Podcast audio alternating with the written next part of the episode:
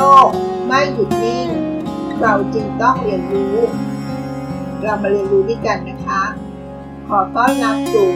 เซอร์วันพอดคาสต์ค่ะ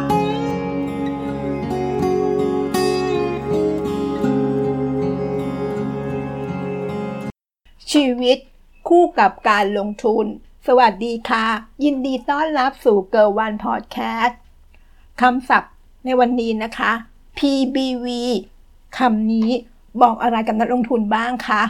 มันเป็นอัตราส่วน Price Book Value ที่น่าสนใจนะคะหากพูดถึงอีกหนึ่งปัจจัยสำคัญที่ช่วยในการตัดสินใจเลือกหุ้นสักตัวหนึ่งมาเข้าพอร์ตของนักลงทุนหลายคนหนึ่งในเกณฑ์ในการตัดสินใจก็คืออัตราส่วน PBV นั่นเองค่ะอัตราส่วน PBV ก็คืออัตราส่วนสำคัญที่ใช้ในการวิเคราะห์ว่าหุ้นแต่ละบริษัทมีความถูกหรือแพงกว่ามูลค่าทางบัญชีกี่เท่าหรืออีกนัยหนึ่งนะคะเป็นตัวชี้วัดราคาหุ้นของบริษัทเกินมูลค่าที่แท้จริงของบริษัทไปแล้วหรือยังนั่นเองค่ะ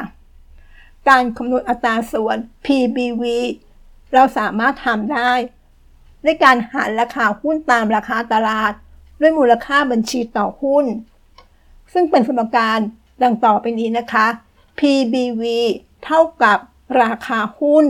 หารด้วยมูลค่าทางบัญชีต่อหุ้นนะคะอัตราส่วนที่ได้จากการคำนวณในสูตรดังกล่าวจะออกเป็นหน่วยที่เรียกว่าเท่าค่ะหมายถึงว่าราคาหุ้นตลาดเป็นกี่เท่าของมูลค่าหุ้นทางบัญชีนั่นเองค่ะและหลังจากนั้นกันฮะก็นำค่าที่ได้ไปเปรียบเทียบกับอัตราส่วน PBV ของคู่แข่งหรืออุตสาหกรรมเดียวกันนั่นเองค่ะทีนี้เมื่อเราลงลึกไปอีกนิดนึงนะคะเราก็จะพบว่า Book Value ที่เป็นตัวหารก็คือมูลค่าแท้จริงของกิจการซึ่งก็คือส่วนของผู้ถือหุ้นในบัญชีหรืออีกอย่างก็คือมูลค่าที่ผู้ถือหุ้นจะได้เงินคืนหากบริษัทเกิดเลิกกิจการขึ้นมานั่นเองค่ะมาดูตัวอย่างให้เห็นภาพที่ชัดเจนมากขึ้นนะคะ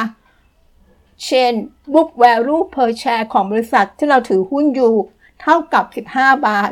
หมายความว่าหากบริษัทที่เราถือหุ้นอยู่เลิกกิจการขึ้นมา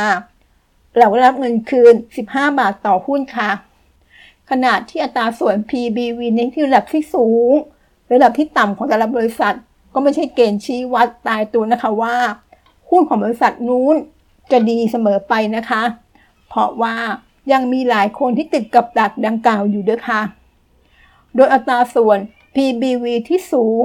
หมายถึงว่าราคาหุ้นกำลังอยู่ระดับสูงมูลค่าที่แท้จริงของบริษัทนั้นเรื่องอาจเกิดจากการที่นักลงทุนส่วนมากมองเห็นอนาคตของหุ้นตัวนี้ว่าต้องโตแน่ๆก็เลยแห่มาซื้อทำให้ราคาหุ้นสูงมูลค่าทางบัญชีค่ะแต่ทางกลับกันนะคะนักลงทุนส่วนใหญ่ที่แห่มาซื้อกันเยอะดันราคาหุ้นให้แพงกว่ามูลค่าทางบัญชีไปแล้ว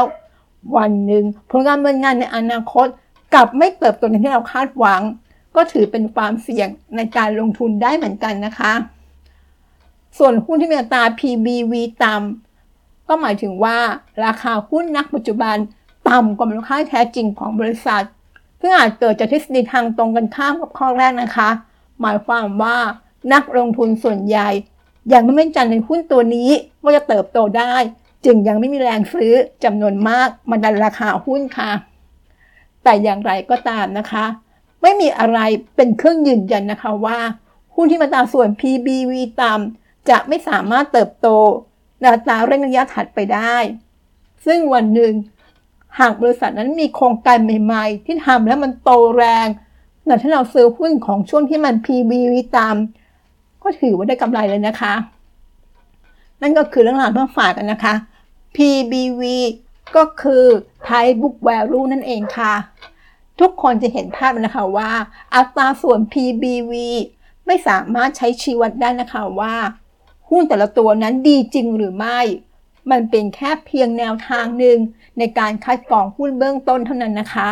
ซึ่งการเลือกหุ้นยังมีอีกหลายๆปัจจัยที่เข้ามาประกอบการตัดสินใจค่ะขอบคุณรับฟังเกอร์วันพอดแคสต์และคุณโสดถัดไปสวัสดีค่ะติดตามเกอร์วันพอดแคสต์ ได้ที่ Facebook YouTube แองเกอร์บอดคาสต์